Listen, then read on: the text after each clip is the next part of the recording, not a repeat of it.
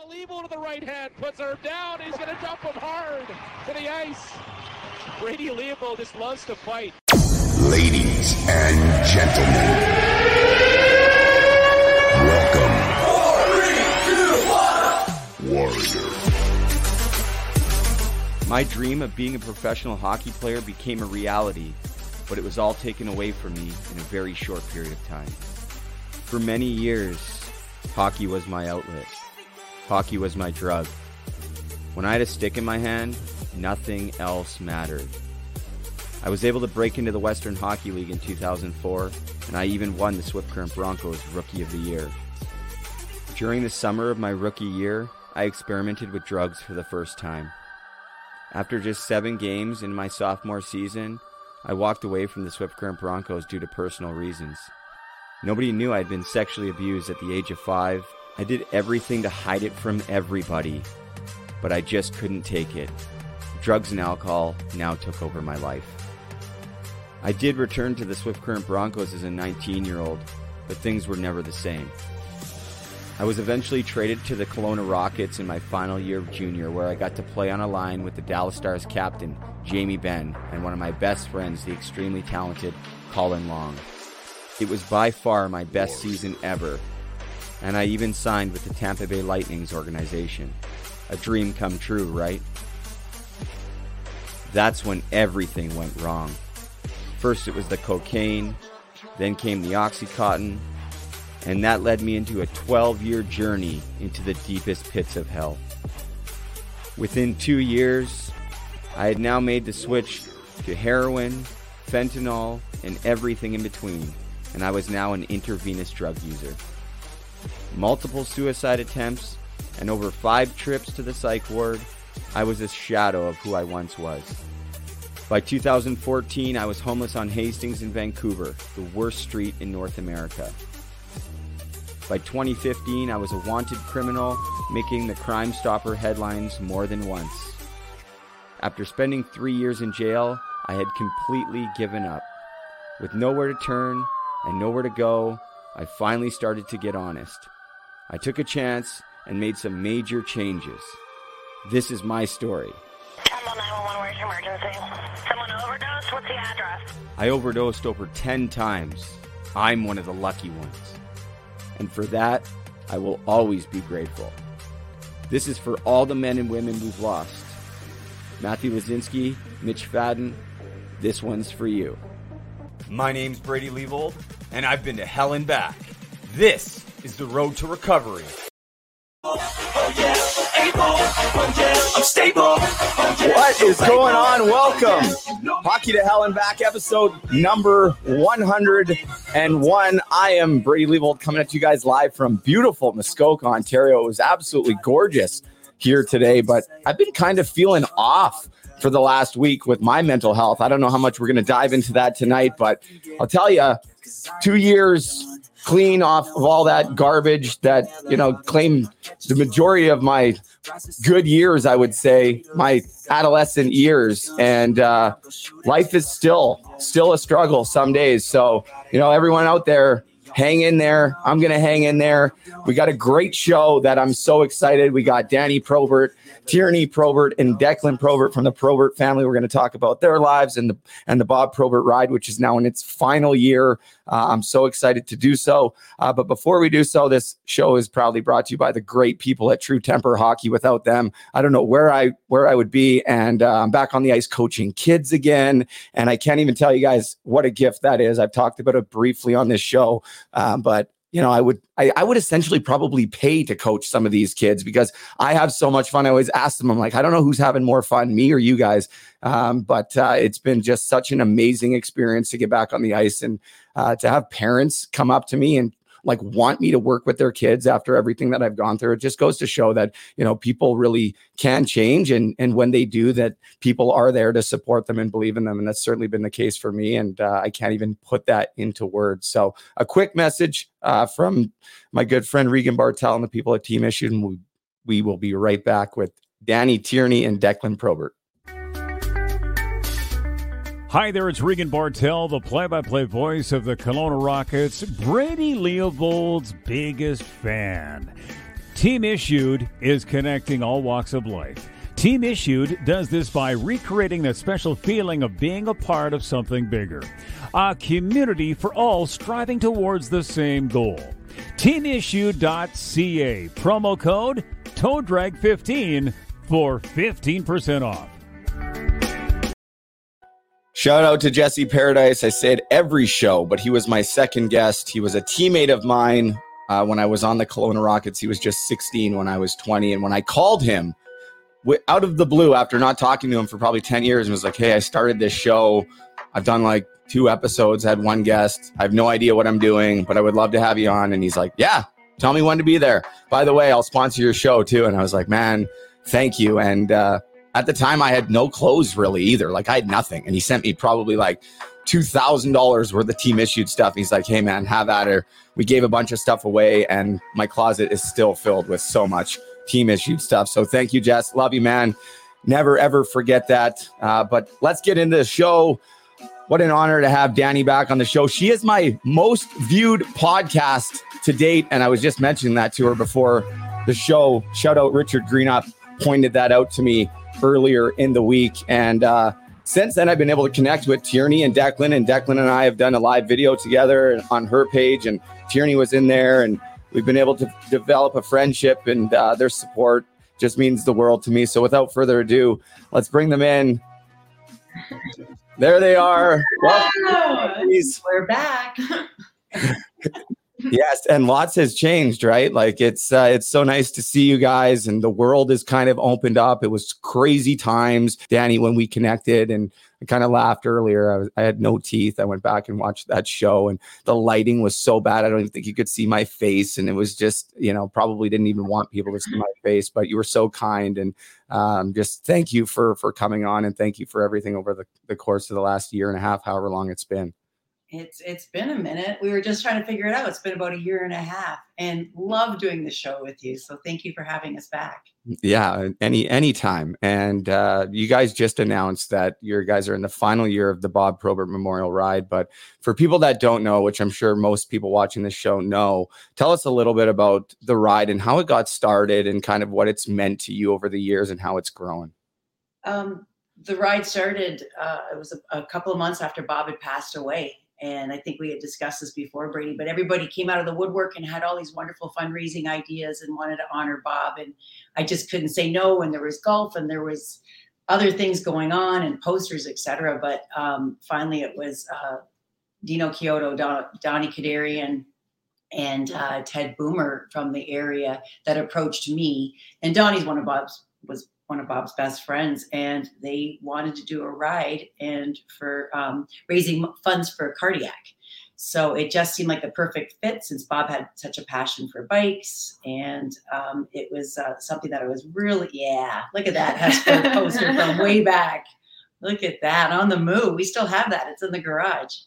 Did you get your license yet, there, Brady? Get it? Yeah, I, I want. I needed to address that. We're having some. We're having some issues from my past life still on that, so uh, we're working around that. But hey, at the end of the day, I'm going to come down on June 26th, and I'll be there to support the ride. And Are you really? He's Yeah. on the VIP bus. Woo! Awesome. That's Yeah. fantastic news. That's news to me. I didn't know. Now you know.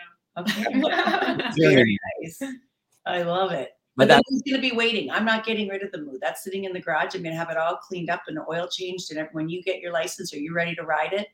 That's the one right there. Oh, jeez.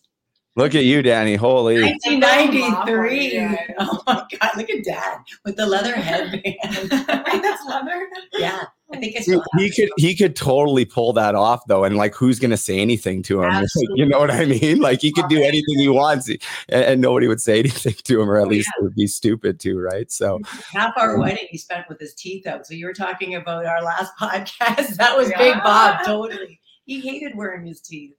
Yeah, they're they're pretty uncomfortable, and uh, I don't know. They're it's a nice option to have, um, but I don't know. I think when you're playing hockey and you're you're you're still kind of in that life. It's not that big of a deal. But when you come out of addiction and you look like hell and you have no teeth, it looks like I was just doing drugs for the last 12 years that I didn't lose them playing hockey. So I needed to get them fixed, but I can certainly understand how uncomfortable they are. But I, I, I didn't want to cut you off with the picture, but I, I love showing those pictures and uh, because I know just let your eyes light up the same way they did the last time. But um, the, the ride has been such a success and it's, has it grown quite a bit over the years? Um, I, I think so. I mean, yeah, I, I guess word of mouth and whatever. I mean, we, we put on an awesome event, if I do say so myself. it was first class all the way, right from the get go. And oh, yeah, there's the, uh, wow, is that the fort, you guys? Yeah, that's the Yeah. fort. That's the first stop. Oh, wow. Um, yeah, I mean, we've been working with, partnered with Hôtel-Dieu Grace Healthcare and having Unifor 444 as presenting sponsors from day one. And a, a lot of our sponsors have been on board from day one, have really helped us make it the huge success that it's been right off the hop. I know um, the foundation, Barb Seven, a couple of the girls, they were saying how the first year they thought, well, maybe three or 400 bikes. And that year, I think we had 700 that first year. And it's just grown. I think our last year we had over 1,400 bikes. So Wow.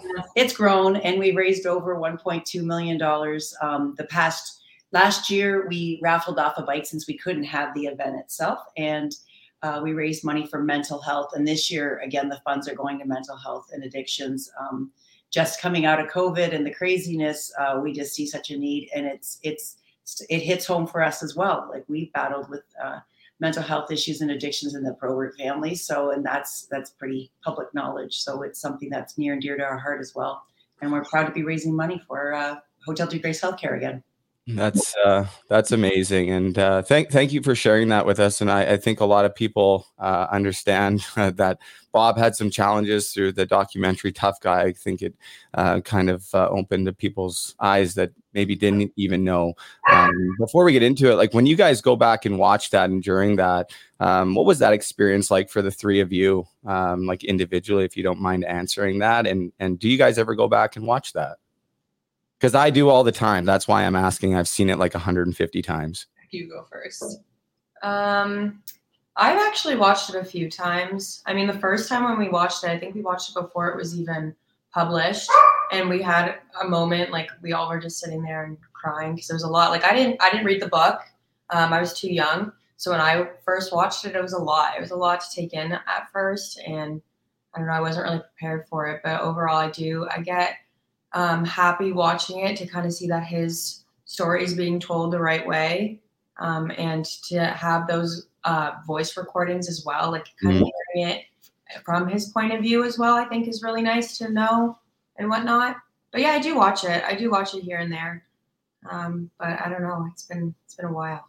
And and that's Declan on the right for it, in case in case we were wondering. Declan on the right, Tierney on the left, and of course Dani in the middle. Who wants to take it?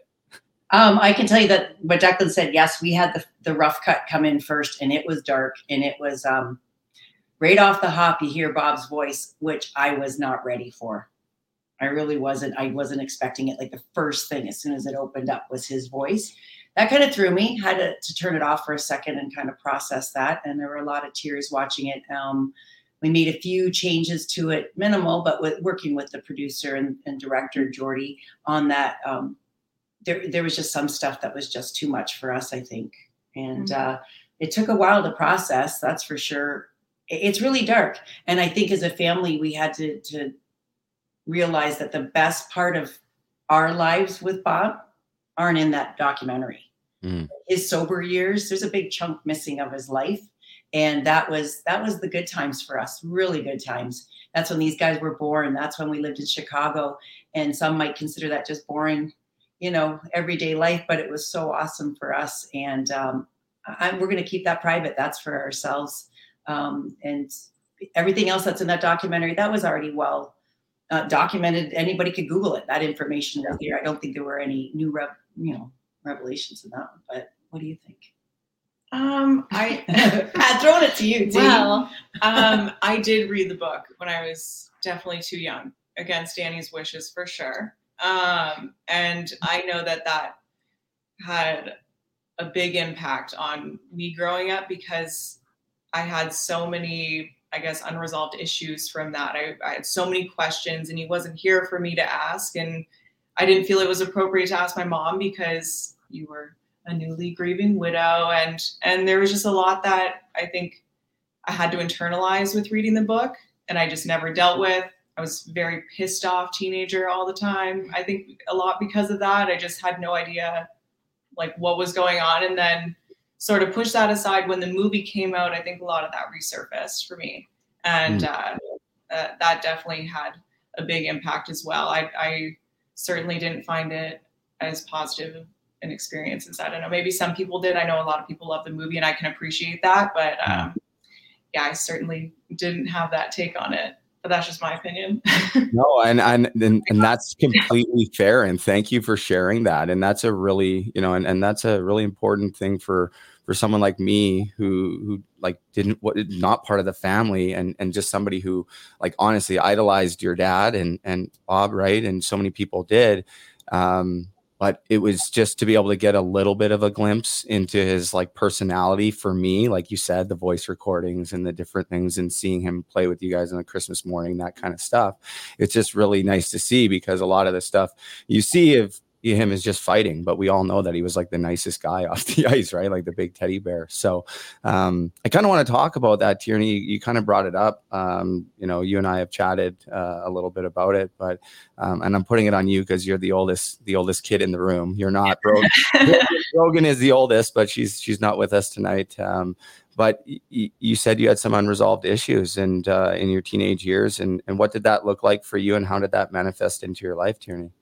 Well, I think growing up, and I'm sure all the other kids could agree, like we idolized our dad maybe as much as everyone else did, if not more. It's like we thought he was this big teddy bear hero man that was like completely invincible. He could do no wrong in our eyes. Um, and so I had that opinion of him until the book. Not, I don't want to say that ever went away, but when the book came out, um, I learned a lot more there. And there was a lot of confusion. I, I think I was 13 when I read the book. Um, so I, I, mean, there was so much I didn't understand, and and so much I was just confused by um, with the addiction itself. And I, I don't know. I think there was a good chunk of it that was like, why weren't we enough to make him stop, you know, drinking or doing drugs or whatever. Um, and so yeah, I was kind of pissed off at the world of like, no, you guys can't be making fun of my dad or chirping him for doing these things. We read a lot of bad comments and that does some damage too. And I don't, I don't know if you guys can agree with any yeah. of that. yeah. um, but yeah, that certainly certainly had an impact on me growing up. I I definitely stayed away from drugs for that reason. I knew that society had such like a negative perception of anyone who's a drug addict, but um, so yeah, for that reason, I stayed away from drugs. I had zero interest in doing drugs. Um, but I guess me drinking was that I, I would say that that played a big role in it because I knew that that I could I could go under the radar a lot easier with drinking as it's legal and I think like the party culture in North America is so heavily promoted that that was something a lot easier to get away with. When sorry to was someone going to hop in there? When did you kind of notice that this was maybe becoming an escape for you and and maybe did you start to notice you had a problem with it? Um definitely throughout high school but like i said then again it was like the cool thing to do is to like drink and party so it seemed more normal. Um i think when it came to the points where i was doing it myself when i wasn't in a party setting that i'm like and it, it, was a more frequent basis where it got into like a daily routine then i was like okay this is an issue that and i felt i couldn't get out of that on my own. I, I realized that as much as i wanted to stop i just didn't have the willpower to do so and i, I knew i needed additional resources to help me. And, and, you took that step and and made that call right? And and initially while your mom was away i think right? I waited till she went off to italy and I made the call. I'm like, please help me. Um, and I think it was shortly after you came home. I'm like, yeah, I'm leaving. Um, I'll see you in a month. Dani, Dani, as a parent in that situation, like, did you see that coming? Um, and and how was your feelings on that? Kind of because you obviously had seen um, Bob go through quite a bit throughout his career, and, and you stood by his side all the way. And um, now you have your daughter telling you, "Hey, she's going to go get help," and of course that's great. But as a parent, how are you feeling? Um, I, I was floored. I did not see that coming. I mean, like Tierney said, like partying as a, a kid in high school um, or you know at post secondary and college and whatever, she was. Um, I didn't think anything out of the ordinary, to be honest with you. She was such a responsible kid, and with school and and with their and work and her work ethic. And nothing nothing was changing that way. Her personality. She was. Um, she's always been my quiet kid. So, you know, her, you know, hanging back by herself or that wasn't unusual. So I really didn't see any signs. And I mean, coming from a relationship with Bob where it was so blatant, like everything was right there. Um, I think I, I thought I would, maybe would see more in my own kids. Um, I recognize some behaviors in other kids though. But I just That's on me the middle. Is that, is that passing the passing the buck to your left there? Is that what that was? yeah. But with Tierney, no, that was a total shock. Yes, I was in Italy. We came home and I was within a oh, I don't even think it was a week that I was home from my vacation. And she had just taken all the the steps on her own. She made the calls. She made she booked her own flight. She did and she was serious and she was ready to do this. And I mean, I just I remember being shocked hearing it and just giving her the biggest hug and and just do you remember that? It was mm-hmm. just so emotional and i was just so proud of her for Yeah. recognizing that in herself and and needing the help and seeking it and and doing it and putting in the work and Yeah, that- today it's often not the case where somebody takes that that initial step right like that on their own and it's and it's something that i think a lot of people wish that they would have done instead of waiting so long i know that was the case for me and so many so many times but it's taking that initial first step like when you know you know right and i think it's really li- important to listen to those intuitions and and listen to yourself and tierney it's awesome to to hear that you're able to do that and uh, just for people watching, we're not supposed to ask age, but Tierney, you're 24, right? So Mhm. this was your you. This was about how long ago for people I was watching? 22 when I went. 22. So a couple years ago, right? I think we're right around the same time Yeah. time, time frame there, right? Like Mhm. roughly. And uh, well, now we could pass it over to Declan since your mom threw you under the bus. Yeah, what the heck? Declan, about it No, I know. okay just fine. everybody watching okay brady and declan have talked about this in the Yeah. past so I- yes, I don't want to give them a bad one yes. Sorry. just to be clear yeah, we talked extensively. We actually went over the time limit on Instagram and had to do. oh, that was good though. It yeah, it was. fine. So you're uh, Declan. You're 20, right? 22. 22? What? Yeah. 22. Why did I think you were 20? I thought you were. No. Listen, maybe that was like a year and a half, two years ago when I first talked to you. She told me that. Yeah. I have a bad memory. So okay. tell us, okay. tell us a little bit about your experience uh, because you're a couple years younger. Mhm. Um, you you have a twin brother, Jack. You two are the youngest. For people watching and listening, he's not here, obviously, with us too. And I'll just throw up a quick picture because he just, where is it? He's he's in the this one there, like Ah, there he is Oh. right. the baby boy right in the middle yeah Yeah, yeah. jeez Is- is- was he the last born? Was he the no, actually he's five minutes older than declan she's the baby I'm officially the the baby. baby, the, the baby?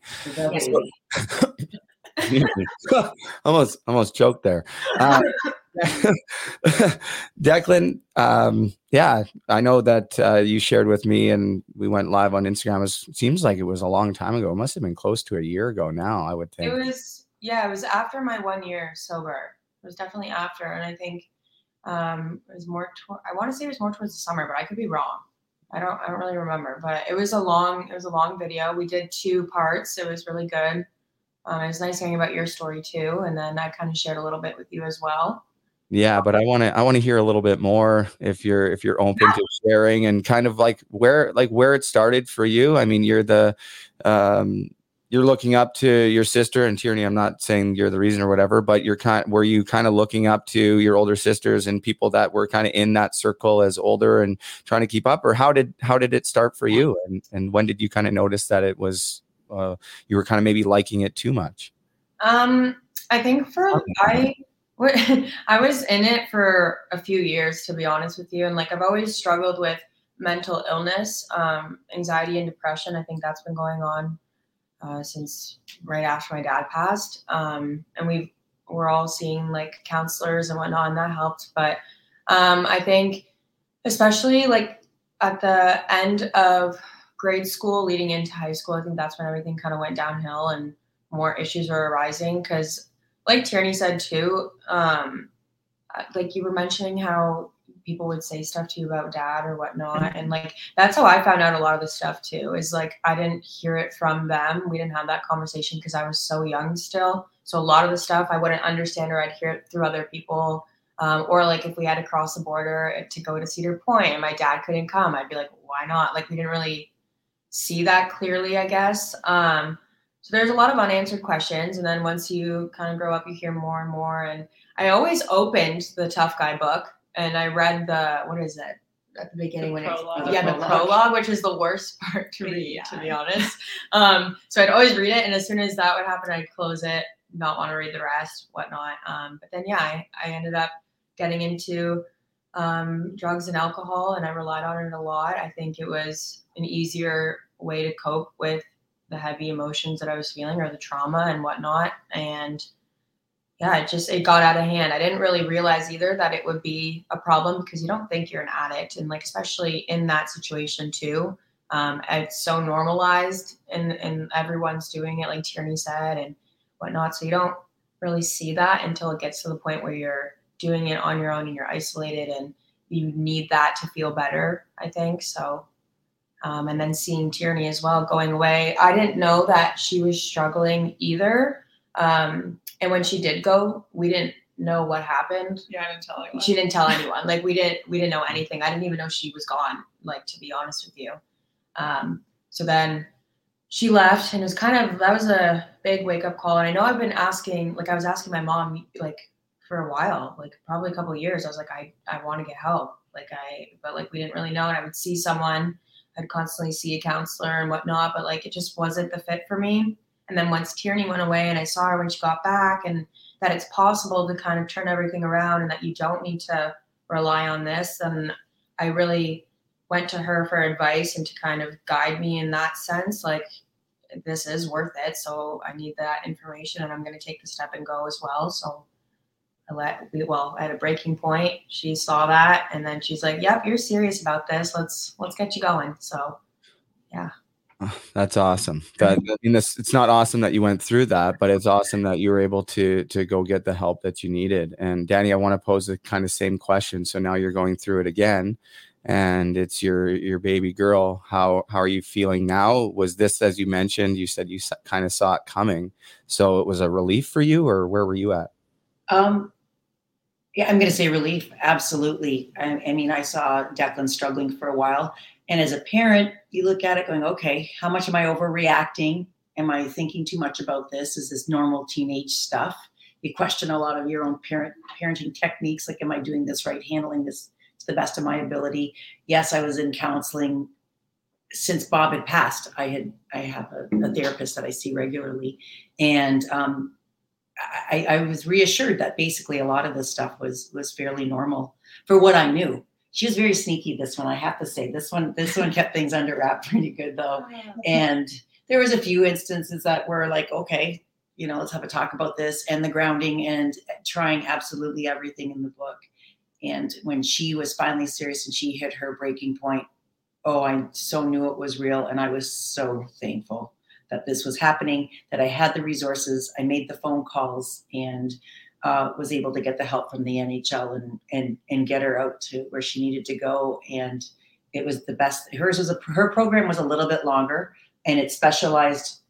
I don't know if I'm getting this mixed up, so correct me if I'm wrong. Trauma and for your age group, right? it was all around like it was mental health and addiction but only from ages 18 to 26 Okay. and Yeah. So and it was like a bigger group i know yours was more kind of intimate right? mine was small. We went to two different places. yeah Okay. And so you said mentioned the NHL stepped in and, and helped with that. Well, because of our our uh, Of medical, our healthcare, right, that we have, and our insurance. So we and got to say it, doc, Dr. Dan. He's not a Mhm. doctor, but Dan Cronin is a huge part of our lives. Has been and helped Bob uh, when Bob was going through all his stuff in California, and just an amazing guy, an extended family member. And to call him, he's easy to talk to. Um, he helped Tierney out, and uh, he definitely helped us in placing Declan as well. And the two programs that they found were awesome, and they were amazing for the perfect fit for these two. That's that's awesome. I love to hear that.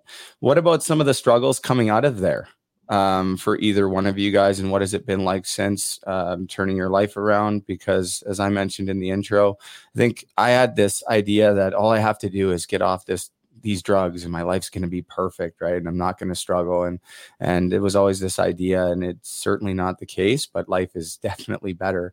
Um, how's it kind of been navigating for you guys in recovery early on and and today Um, I it was definitely tricky. I was the same as you, where I'm like, okay, if I stop drinking, then okay, all my problems are solved and life is going to be amazing.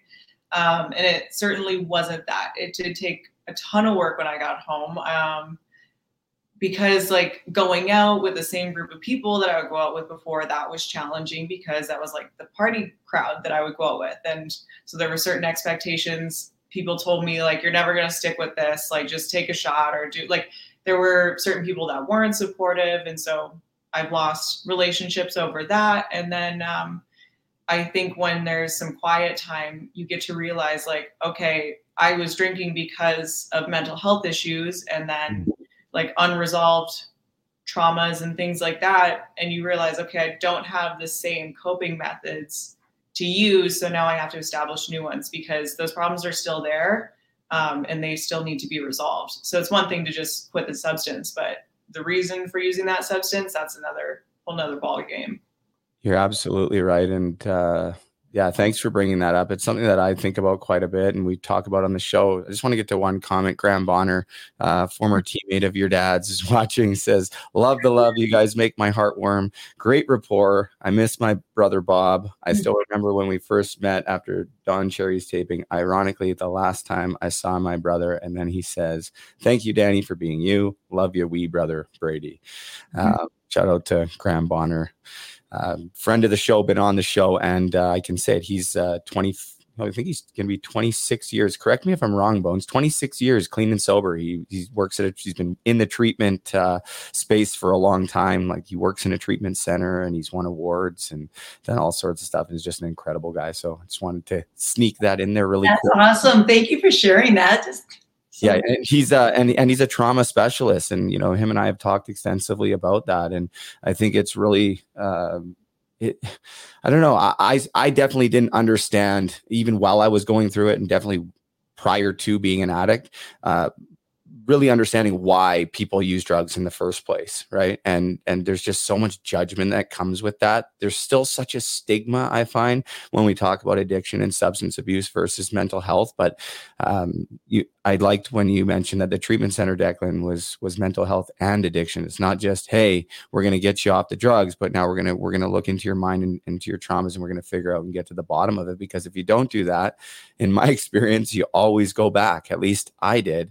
Um, so tell us, Declan, when when you got out, um, how has it been for you, and and how is kind of getting back to life? Because you guys are both so, still so young, right? Like 22, 24, and there's probably still a lot of people in your lives, or maybe not in your lives anymore, like Tierney said, that are still kind of in that party scene. So how has it been? Um, I would say like coming home the first year, not even probably the first couple months, I would say was definitely really challenging.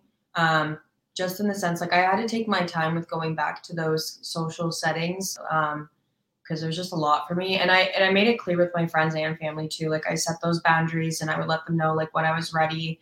And i had great a great support system in that sense with my friends because when we would go out um, and if i was uncomfortable or if i wanted to leave they would understand and they would leave with me right away or like they were very understanding. So that was it made it a lot easier.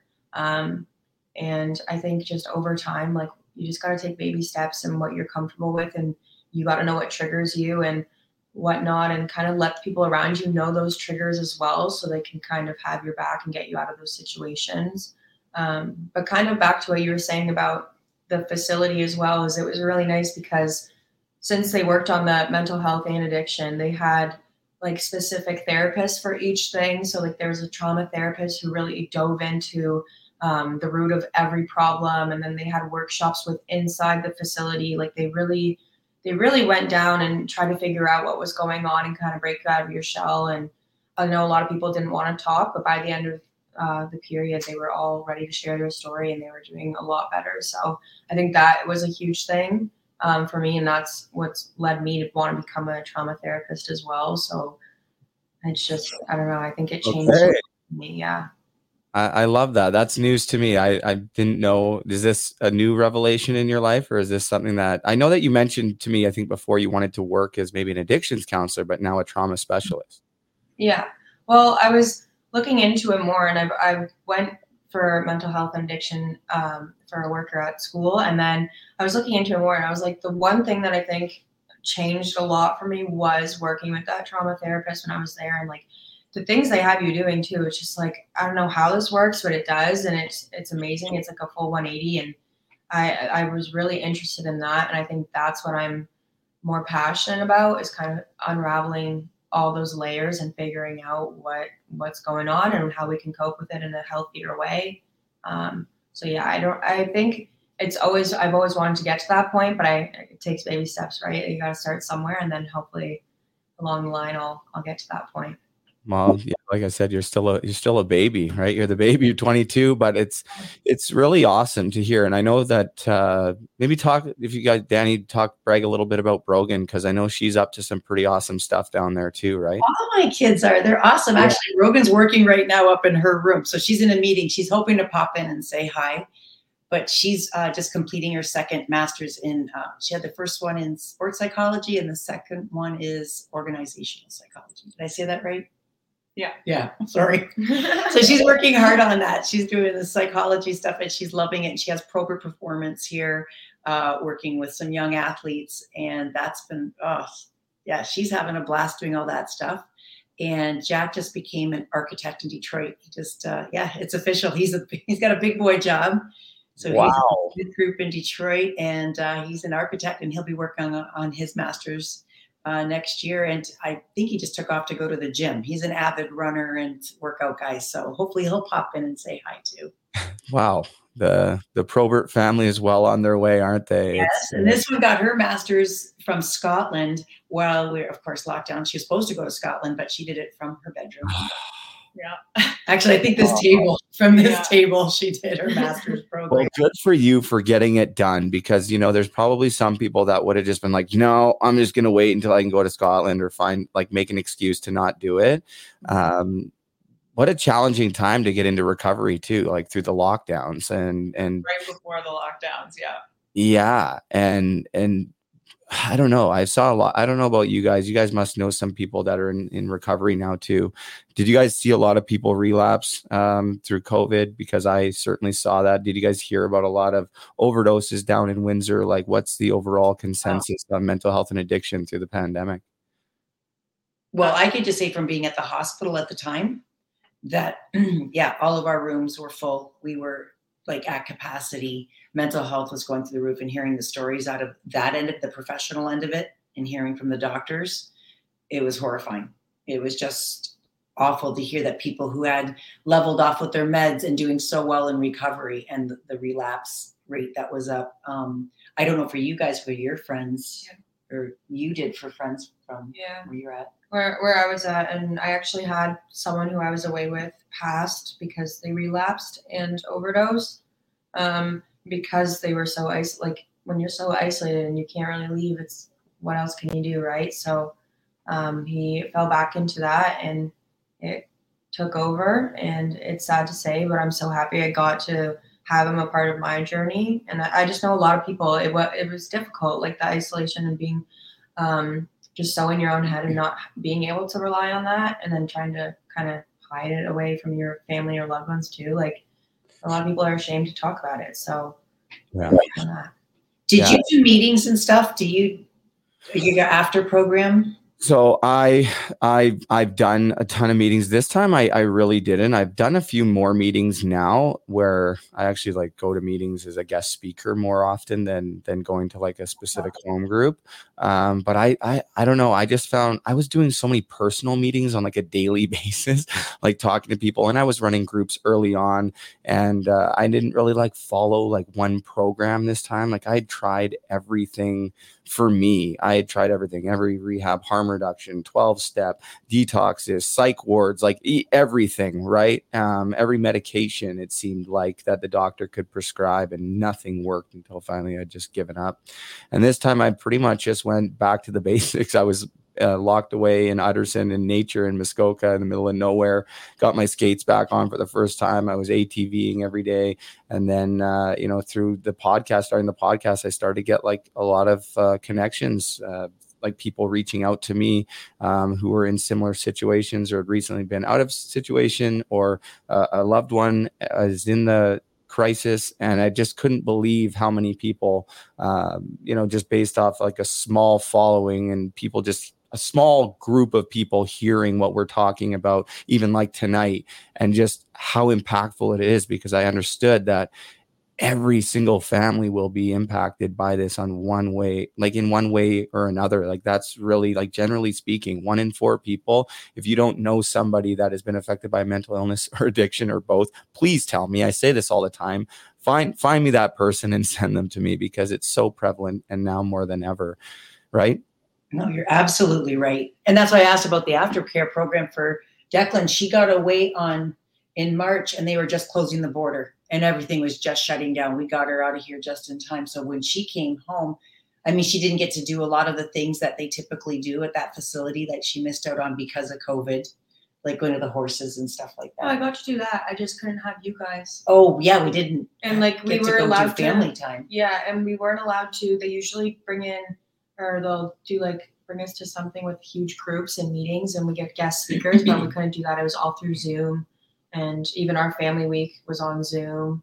Um, so there was a lot we missed out on, but And then coming home for an after program, you had to stay in touch with the facility. It's not like she could go to a meeting. Either one of them, they couldn't go to open meetings or closed meetings Yeah. for that matter because there wasn't anything. Everything was shut down. So, yeah, that that was challenging a little bit. It's nice though because they give you the option. I know at least for my facility, I don't know about UT, but they send emails um, with links to a bunch of different live meetings. So, and it's mainly the people like alumni from that facility. So you're comfortable still. You kind of know some of the the workers or who's leading the uh, the meeting that day. So I thought that was really really helpful to at least have that when everything else was shut down. Um, for sure and the the family the family program and and whether or not anybody goes to uh, treatment or not for somebody i think going through addiction as a family member and uh, really i think more i spend more time talking with people who care about somebody who's in addiction versus than somebody reaching out themselves and saying hey i have a problem. That happens a lot too but it's more like a parent or a wife or a husband of like and and it's not just hockey anymore. It's like just people who are struggling right? And uh I- guess I missed that like through and, and my family, and this is you know kind of throw my dad under the bus, but I just don't think he knew, and and I didn't really tell him how important family support is through when somebody's going through an addiction to educate yourself as the family member, as a mom, as a dad, whatever that is, uh, as a spouse, to put yourself in the best position to understand what that person is going through and to look for the signs too, right? Because we, I think parents often send their kids to rehab uh, for the first time, and this is a story that I've heard so much in the last couple of years, where they really don't know what to expect, and they're like, okay, well, my kid's going to rehab, and and you know we're just going to listen to everything that they say, and and we're just going to go there, and they're going to go there, and they're going to get better, and I got to stay here and continue my life, and then they're going to get better, and they're going to come back, and everything's going to be good, and that's not reality because so often the parents also have to uh, and i'm not saying you dani but parents often have a part to play in it whatever that is and and i found that if parents don't put themselves in the best position to like educate themselves and to be kind of on top of their loved one that it becomes uh, just a way tougher situation to navigate Well, I have to say for your dad's, just to have his back on this one. Had I not gone through everything that I to hell and back with Bob. Yeah. Literally. I don't know if I would have handled everything the same with the kids. Yeah. It, it, I mean, I had the experience. We'd been through a few rehabs together and that whole experience. And I remember young, naive, I mean, ignorant Dani. I didn't know one of the treatment centers of Bob, you know, calling me out. I had to go out for the family week and uh, I had just had Brogan. I think she was a couple of weeks old and they needed me out there for this intensive thing. I was such a bitch. I really was. I was like, I'm not the one with the problem. Why do I have to go out there? I got to uproot my me and my daughter and go. You know, I I had an attitude, and I ended up finding out real quick that I had my own issues I had to deal with, and if you know, I had to work on me, and Bob had to work on him, and we had to work on our relationship together, and uh, that took a lot of work, and that was a real eye opener. So I think that going through that um, gave me the tools that when my own daughters came to me to talk to me, I was open and, you know, I mean, I was always looking for signs. I couldn't, you could, you know, how can you not? Uh, coming out of that with with Bob, that you know, you're always looking at your kids. Are they doing anything a little off, or looking for any signs that way? But when they came to me, it was it was relief and it, and and a sense of pride that they recognized this in themselves and they wanted to get the help. And then there was a lot of prayers that this was going to stick. Yeah because no going to rehab that's not a magic you know fairy dust that you're sprinkling on your kid as you send them out the door thinking that this place has a, a magic wand and they're going to you know fix your kid. No there's a lot of work that goes into it from all parties involved. Yeah. and i think that if you want success and sobriety and that path that it's it's imperative that you know you learn as a parent and you listen. That's huge. And uh, you know you just you got to sit back and let your kid talk and you have to listen so yeah.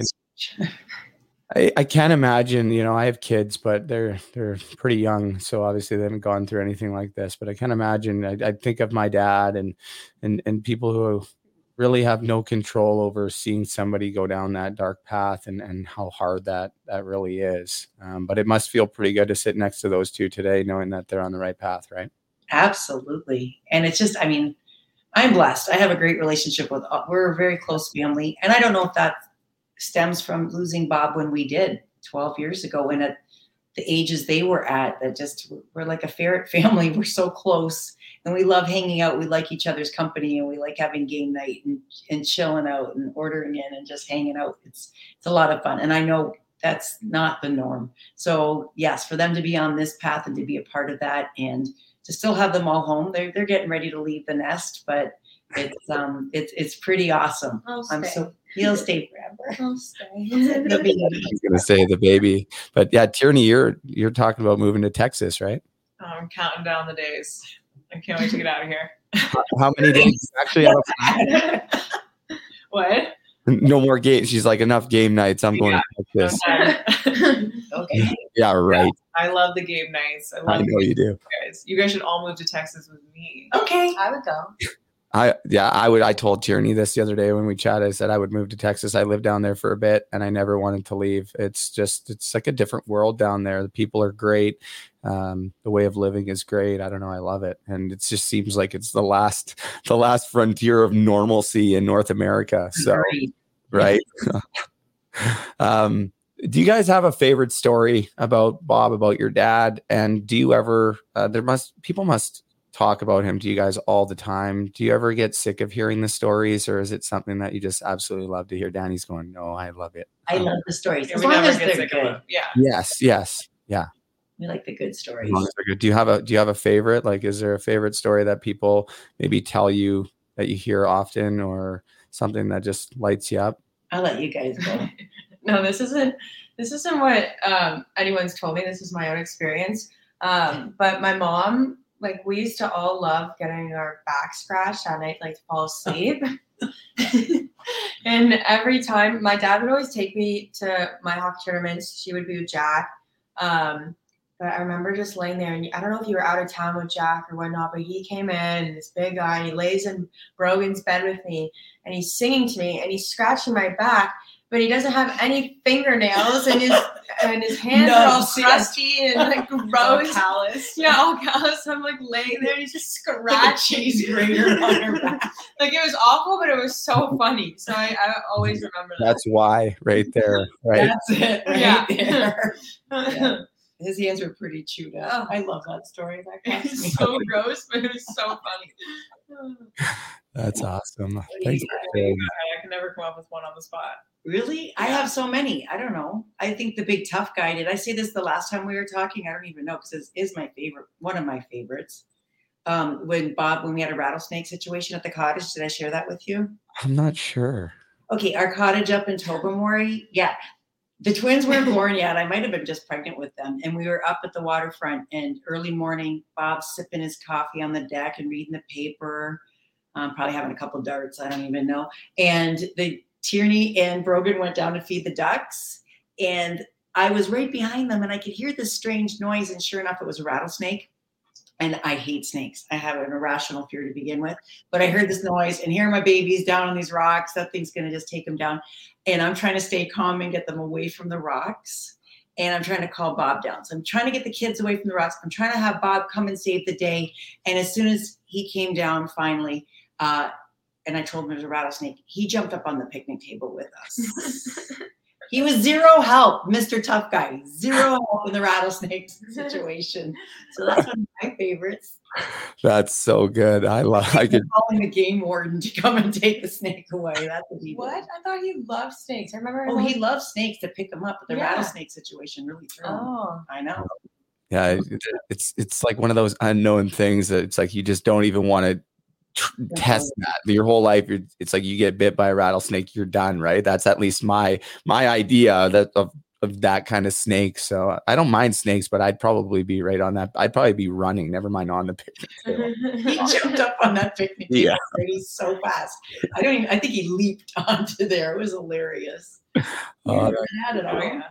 Oh my gosh. Well, the video for sure. Yeah, we have video. Um, too. I do have one. So, um, I think this is where my fear of blood stemmed. I have like a Oh. horrible fear of blood. Um, and at the old house, my dad used to have all this like car equipment to work on his cars that like never got built.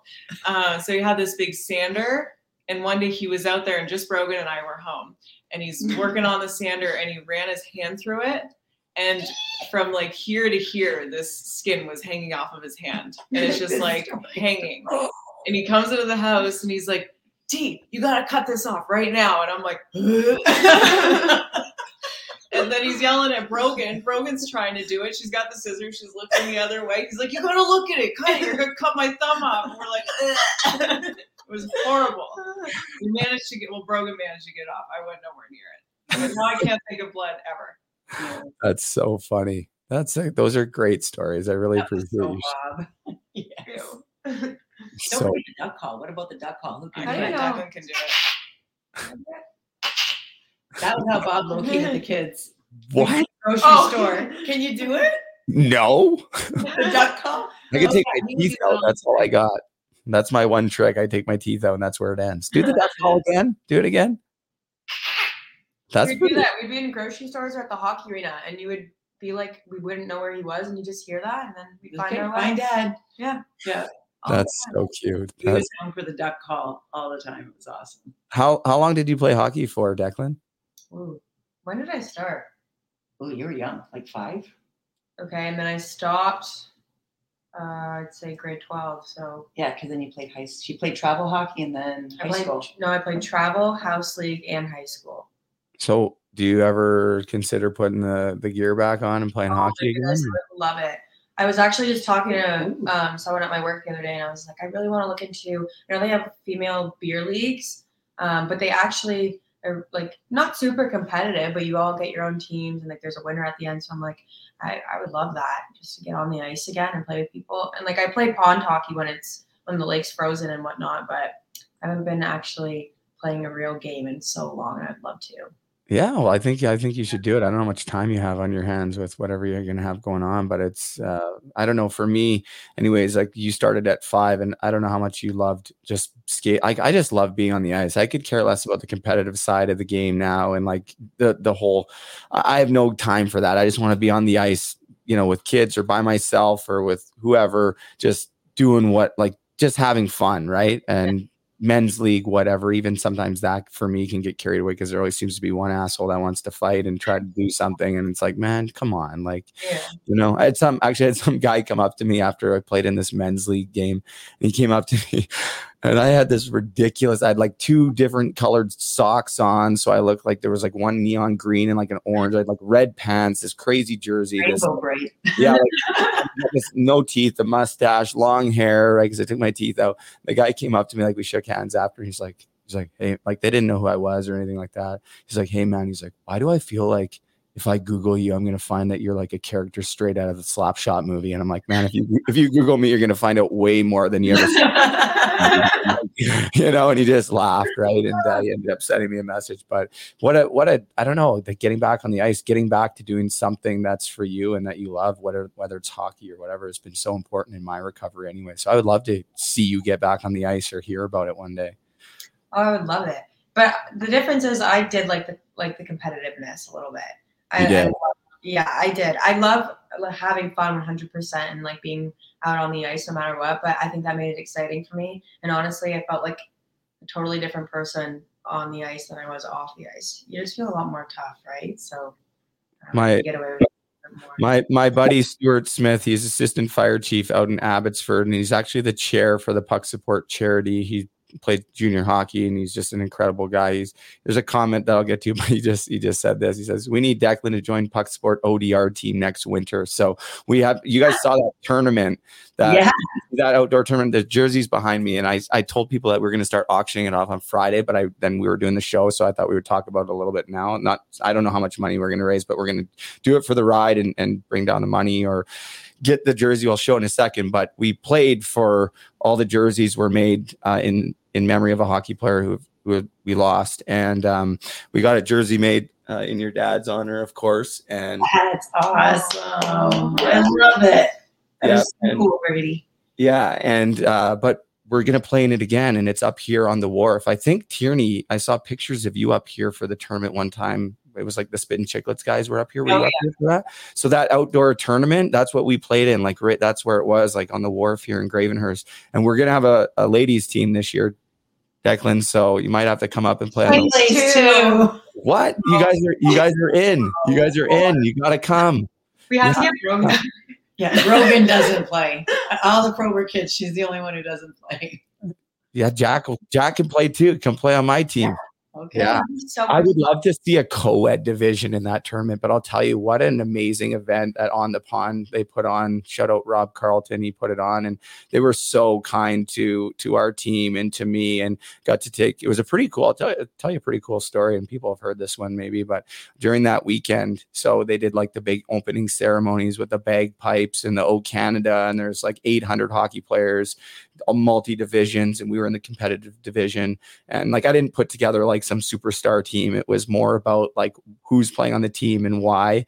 And uh, we ended up finishing third, but we got to be in the opening ceremonies, and I got to take like the opening uh, face off, like just a ceremonial puck drop with this other guy. That they won the championship the year before, all this stuff. And just before the puck dropped, the guy leaned in and he's like, "This is exactly what he said." He's like, "The captain of the other, other team," and this was so foreign to me in the space of hockey. And I hadn't played in a tournament at all in years and years. And he leans in, he's like, "Hey man, I fucking love what you're doing. I'm five years clean and sober myself." And I'm like, "No way, right?" And that's how that that's and he's like, and we got three guys on the team that are two or three guys that are on the team in recovery as well too. And he's like, and then that's how the tournament started, right? And it uh, it was a great event and yes some people come to party but we were there for a different reason and we just had such a such a great time and i don't know what your schedules will be like but it's in the end of february and if you know even if you came up for a day it'd be awesome to have you up but absolutely no pressure we'll just put it on stuart he's the one that suggested it but i was also thinking it No, I would love that. That sounds I so much that. fun. Yeah. I would love it. Absolutely. Okay. I'm, I'm- we're you might be in texas i don't know how many how many outdoor rinks there are in texas but Yeah.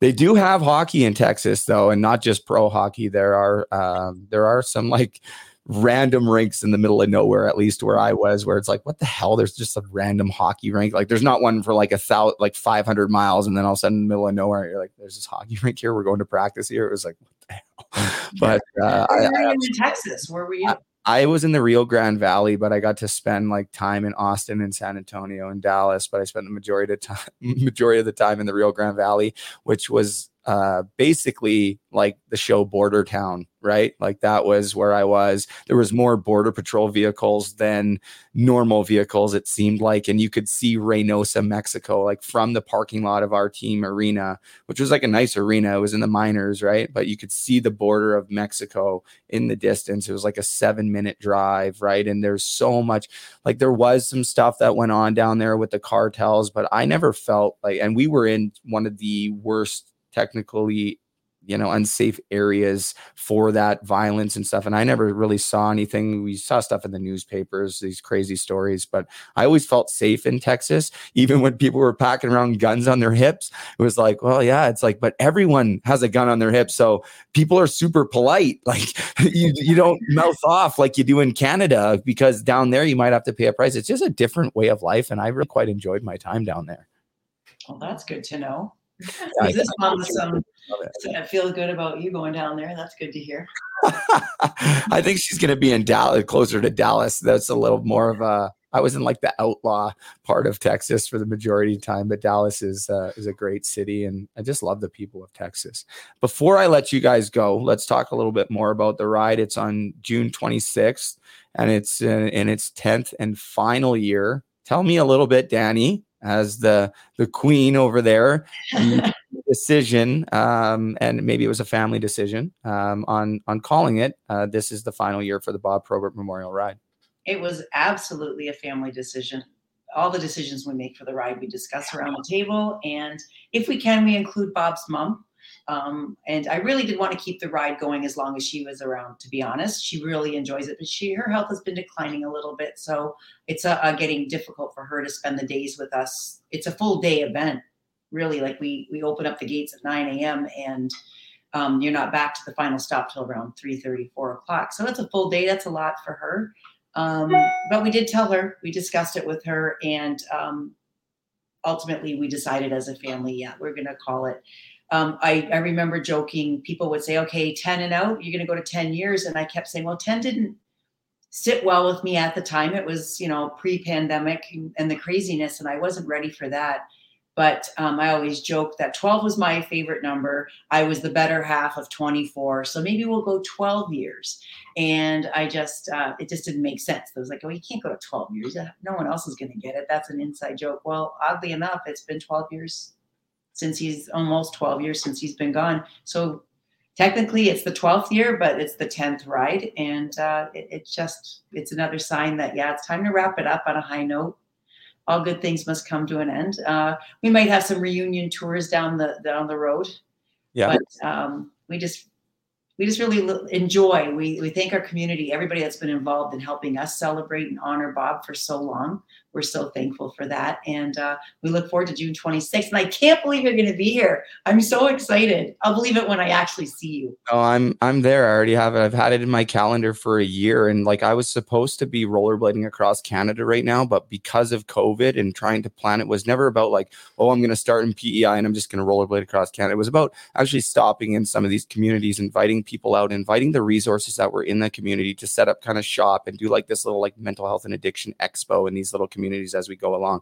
And as we were trying to like, you know, talk like we got some sponsors that were interested in and trying to plan these events and the dates and and and then it was like I don't know, it was all of a sudden it was like January and everything was still closed and everyone was like confused. And I was like, okay, well, we can't do it because I'm supposed to leave in like four months and it's we have things planned, but not planned the way that we want it. And um, and even then, like we had it worked into the rollerblades so that I could be in Windsor for June 26th. Like it was around that time, like at the end of June. Like for, we've been planning it for it's over a year ago. It was in the works that it was in my calendar to be there. So I wouldn't I wouldn't miss it for the world. And especially now that it's the last year. Um, you guys added something this year too. We did. The class. Oh, I was just going to hold up the poster. Yep, we're doing. Oh, go ahead. Bob's Go ahead. right there. Hold That's it 70 show. Hold it up. So yours will look better. I'll Yours, be yeah, this is this. You hold up yours. Look at that. Yeah, we had that Chevelle, 70 Chevelle LS6 Oh yeah. some car. I, Bob had such a passion for bikes and cars. As our family grew, his car collection grew. It was easier for us to pile up all the kids and go out for ice cream and stuff in the car than on the bike. So um, it made perfect sense. We had always planned on including the cars eventually. I'm hoping some of Bob's old cars that um, have since been sold make their way back. Dave Hutchison with uh, he has the 71 Chevelle, the blue and white one, the Maple Leaf colors, because uh, he played for the Leafs. So that's nice. That's where that one is. And we have a 68 Charger out there and the 70 Chevelle. And um, the Monte Carlo will definitely be there this year. So um, a lot of, you know, awesome passions that Bob had that we get to include in one day. So we're really excited about that. It's so it's so awesome. Is there one one um I don't know, highlight. I mean, there's so many, I'm, I'm sure, but looking back 10, 10 years, 12 years, uh, the 10th ride, could you have imagined it being such a success and, and where, um, I don't know, like where did you see it from the first year until today? And, and maybe what's the greatest accomplishment through the Bob Probert ride for you guys individually? Is there one or is it just? Uh, I mean, gosh, no, I never imagined it going this long and I didn't imagine it growing the way it did and raising the money that we have for our community. Um, the people that come out, that blows us away every year. Like we invite players and we reserve rooms for them, which I'll be doing for you tomorrow. So just let you know. But I just, um, it, it's just amazing who shows up. We never know with the players who is going to show up. And then they share the story. So it's a nice reunion. It's a hockey family reunion for us. And um, the people that come out, we see a lot of familiar faces, a lot of new faces, and I love it when they share Bob stories. The kids love it. That's a the best part of that day for us every single year. The first year of missing the ride, the first year of the pandemic was heartbreaking because this was something this was like planning your wedding over and over and over again so much work goes into it like you said with planning your your trip across canada there's a lot of organizing involved and um, a lot of phone calls and a lot of you know looking at the calendar and rearranging things and, and putting everything into place for it to be a success and for things to run smoothly. So it's a lot of work to celebrate him. On the level that we did it was awesome. It's so worth it every year. It just was amazing. I'm looking back i, I don't know if i even uploaded them, but there, I remember the last time I had you on, uh, just looking at the pictures, uh, you guys, the kids have grown up so much um, over the years. Like some of the pictures, like you look back and you guys were like just little, like, like young, like Jack and Declan were young and like Tierney and Tierney and Brogan look young too, but they essentially look like they're like, you know, the big sisters and like there's just this big, like, I don't know. And to see you guys, you know, you're, you're young women now and to see where you're sitting uh, in recovery and to just to own your life and to take it back. I'm just so proud of you guys and I just so appreciate your guys's like love and support dani especially like you're the one that really introduced me to your family and kind of allowed me in and i have to give a shout out to dmac because without his you know co-sign of approval that absolutely it was mitzi who gave the stamp of approval. Yep talk to brady he's a cool cat so. Yes and he has become uh, he's become one of the big brothers i never had to and uh, just super grateful for him and um, yeah i was really nervous that first time talking to you and i think maybe even more nervous talking to the three of you guys tonight at the beginning but once i settle in it's like oh well if i choke on my words i choke on my words it's happened before it's going to happen again that's just that's just the reality of this this business for me because I'm a hack. I'm no professional, but uh, I'm gonna see you guys June 26th in Windsor, and I'm so excited and just honored to be a small part of it, and can't wait to give you guys all a hug. And um, I just so so so appreciate your guys' friendship and support. It means the world to me. And um, you know, Dani, you guys are always welcome on the show. And if there's anything that I can do to either help you guys, anything you guys are doing, or individually, uh, that goes for Brogan and Jack as well. I'm always here for you guys. And um, yeah, I'm always just a phone call away. I think you guys both have my phone number. The three of you guys do, anyways. I think so. Don't ever forget it. And I just really appreciate you guys opening up um, your personal lives. And I know you've done it before, but coming on here and just sharing this time and space with me and the viewers and listeners, um, I know people appreciate it. And there's a bunch of comments coming in. I'll just get to one quickly because I don't want to keep you guys too much if I can find it.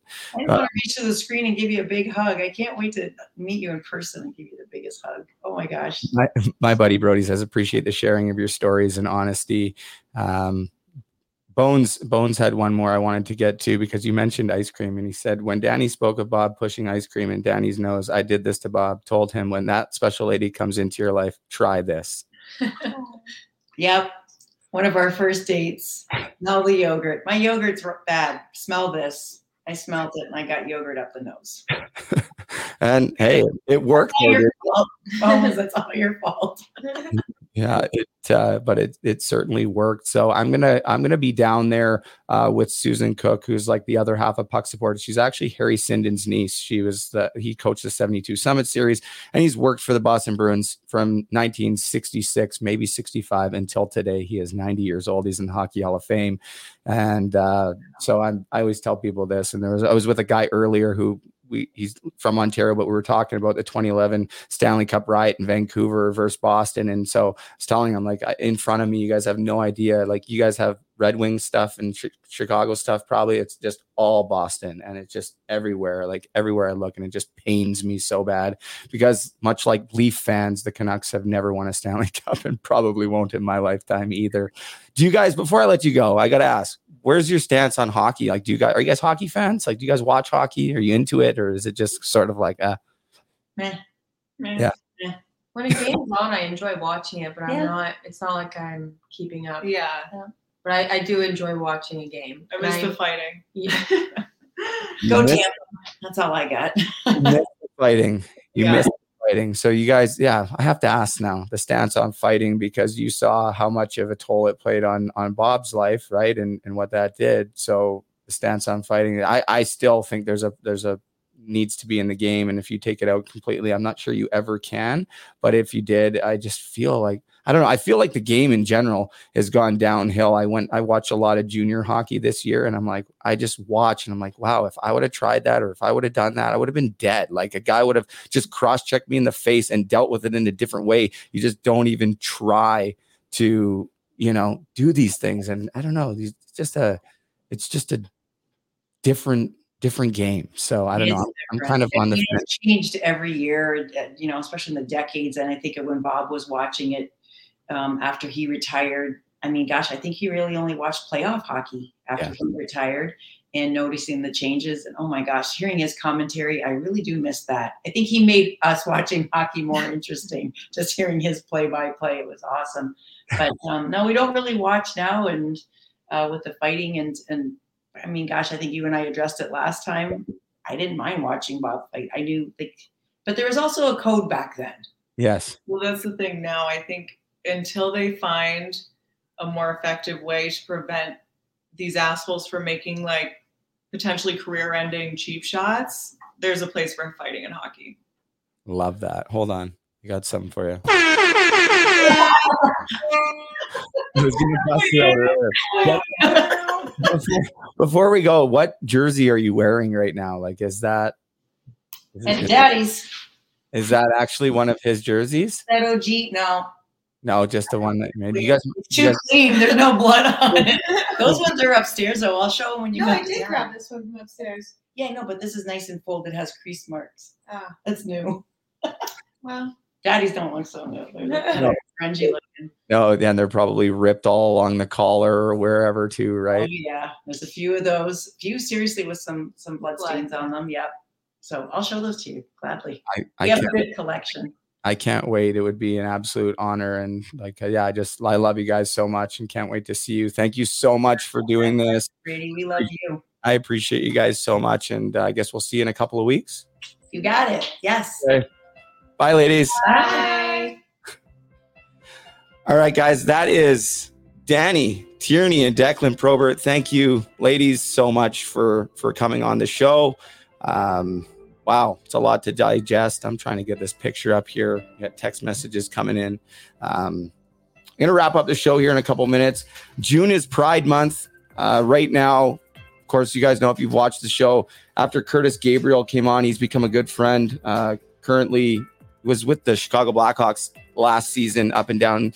Um, he shared his story um, on my podcast and and how he became an ally and and through supporting the LGBTQ community, and it kind of really opened my eyes because during that uh, conversation, you know, I shared some of the stuff that I went through, um, you know, as a kid being abused, and then hearing some of these homophobic slurs and stuff like that in the hockey dressing room. It really put me in a shell, and it just kind of woke me up to some of the language that people use and and what that can do, whether it's somebody who's uh, openly gay in the closet, not gay at all, somebody who's gone through trauma, traumatic experiences like myself, where I heard that and people getting labeled as, you know, uh, with stuff that probably wasn't even true and their lives being essentially ruined through school. And I was like, yeah, that's never going to happen to me. So I'm never telling anybody what happened to me. And then that manifested into severe mental illness and addiction. And I'm very lucky uh, to be able to sit here and tell my story.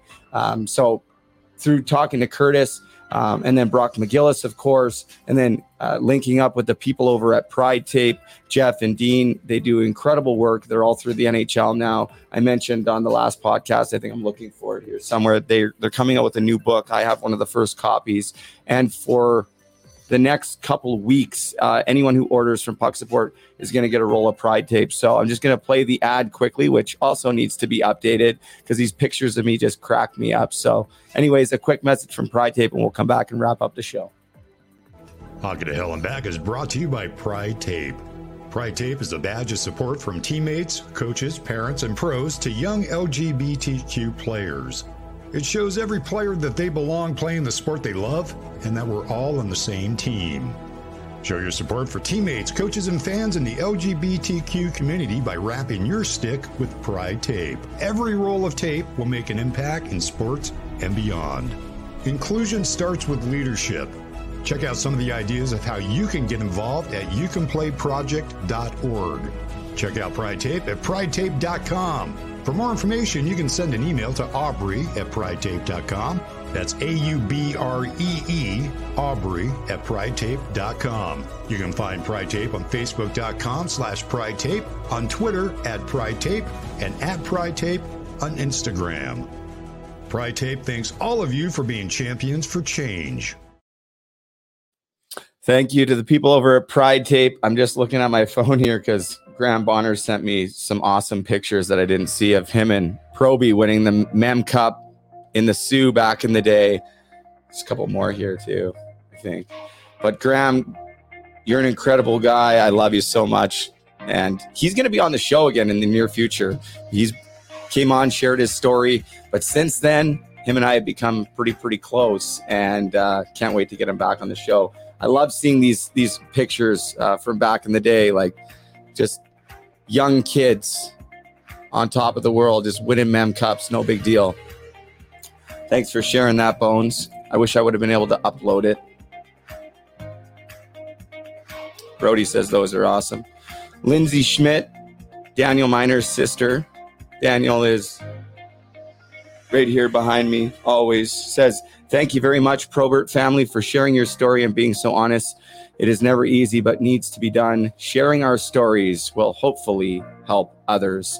Um, thank you to Lindsay. I'm sure Tom and Michelle Miner are watching too, and they've become very close um, to myself and Puck Support um, through their son and, and Lindsay's brother, Daniel Miner, who played for the Barrie Colts and passed away just over a year ago. And um, they were a big part of the tournament uh, that we were in the four on four tournament. They came up, they spent the weekend.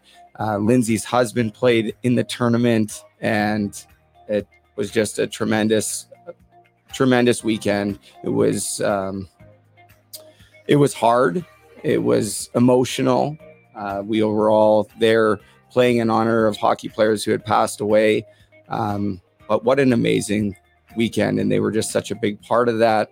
And I just love you guys so much. And I'm planning, I know I've been saying this, but I'm saying it. I'm planning a trip to come down and fish with Tom. They have a fishing outfit down there in Dunnville.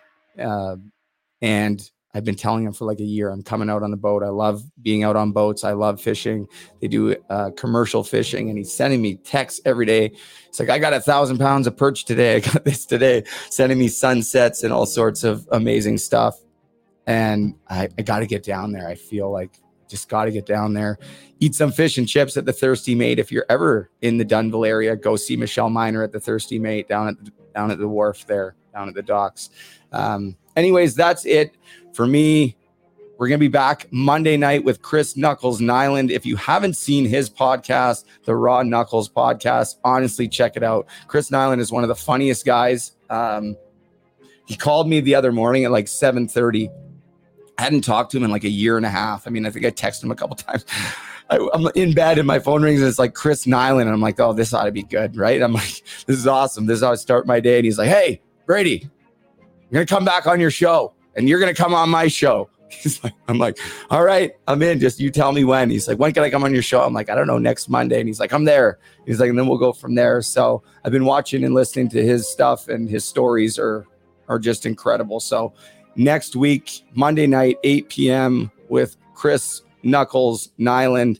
Um, shout out to my good buddy Spencer Jenkins. He's going across the country right now. You guys have probably seen him on social media. He came up and spent the day with me uh, as he toured Muskoka. We got on the blades and got to hang out and shoot the shit for a little bit. He's hilarious all over s- social media. Also, Tiny Beast Abby, all the way from Illinois, got to take her and an amazing group of kids to the Rink of Dreams. Uh, that was just a few days ago. And thank you to David and Elise down at the Rink of Dreams. Abby had this dream of going to this beautiful place that she's seen on social media for the last couple of years. And when I found out she was playing in a tournament in Toronto, I messaged Elise, and within minutes, there was a group chat on Instagram with her planning an event. And it was just amazing, an amazing day anytime I get to go to the Rink of Dreams. So thank you to them. If anyone is in the GTA, Barrie, Muskoka, North Bay, Wasaga Beach, those kind of areas, hit me up. I'm doing skills training if you want. If you're looking for training, we have camps in Orillia and North Bay this summer.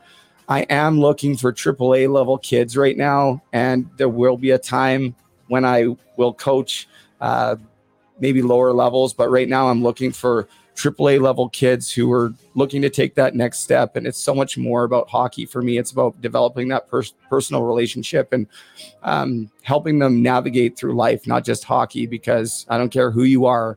At some point in time in your life, somebody's going to be like, "Yeah, you're not playing anymore," and and you can play for fun, but it, there's a difference between living and breathing for hockey, and that's all you do. And then when it's gone, it uh, it can be a recipe for disaster, and also moving away from home was a really difficult thing for me. And still to this day, I have many players who I speak with throughout different junior leagues right across Canada, the United States, who are going through or were going through during the season some of the same stuff that I went through, and so many other guys in in past had gone through as well. So I think it's really important to have these kind of conversations. And there's coaches out there that do amazing stuff on the ice, but that's where they leave it, and that's fine, and that's up to them. But for me, it's just about so much more than that.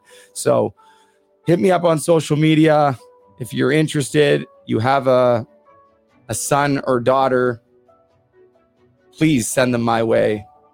It's just a gift to be on the ice. Anyways, guys, we'll see you back Monday night with Chris Knuckles Nilan. Until then, take care of each other, be kind, stay grateful, and remember, have a great day if you so choose.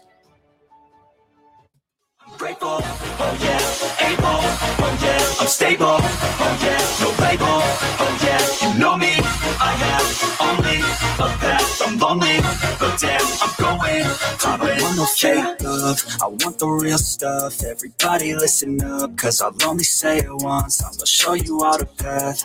If you want it bad, I'm gonna show you every side. Yeah, how you can get it back. Yeah, cause I ain't never done. I'll be number one, working hella hard until I get just what I want. Yeah, rises like the sun, yeah, fatal like a gun. Shooters gonna shoot and I'm gonna shoot until I won. Yeah, always do it on my own, so Gotta get through it. And the only thing I know is to love what I'm doing. Never give up, never slow till I finally prove it. Never listen to the no's, I just wanna keep moving. Yeah, I put out all this art, it's my only medicine. Yeah, everything I do, I'm just being genuine. Yeah, I'm sick of being screwed, feel my own adrenaline. Yeah, I do just what I do, and I hope you let me in, let me in. Yeah.